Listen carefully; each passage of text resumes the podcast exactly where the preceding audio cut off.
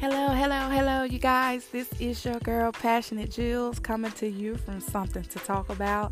I am so proudly to announce my next topic for Monday called God is Still a Blessing in the Midst of Chaos. Regardless of the things that's going on in the world today, we have to keep our minds and our head up high and focus on God and rely on Him and know that He will never leave us or forsake us. I also have a special guest on with me that will also be talking about the lovely things that our God does for us. Even though we worry sometimes, we have to remember God is working it out already in our favor. I can't wait to talk to you guys Monday. So make sure you tune in Monday at 8 o'clock.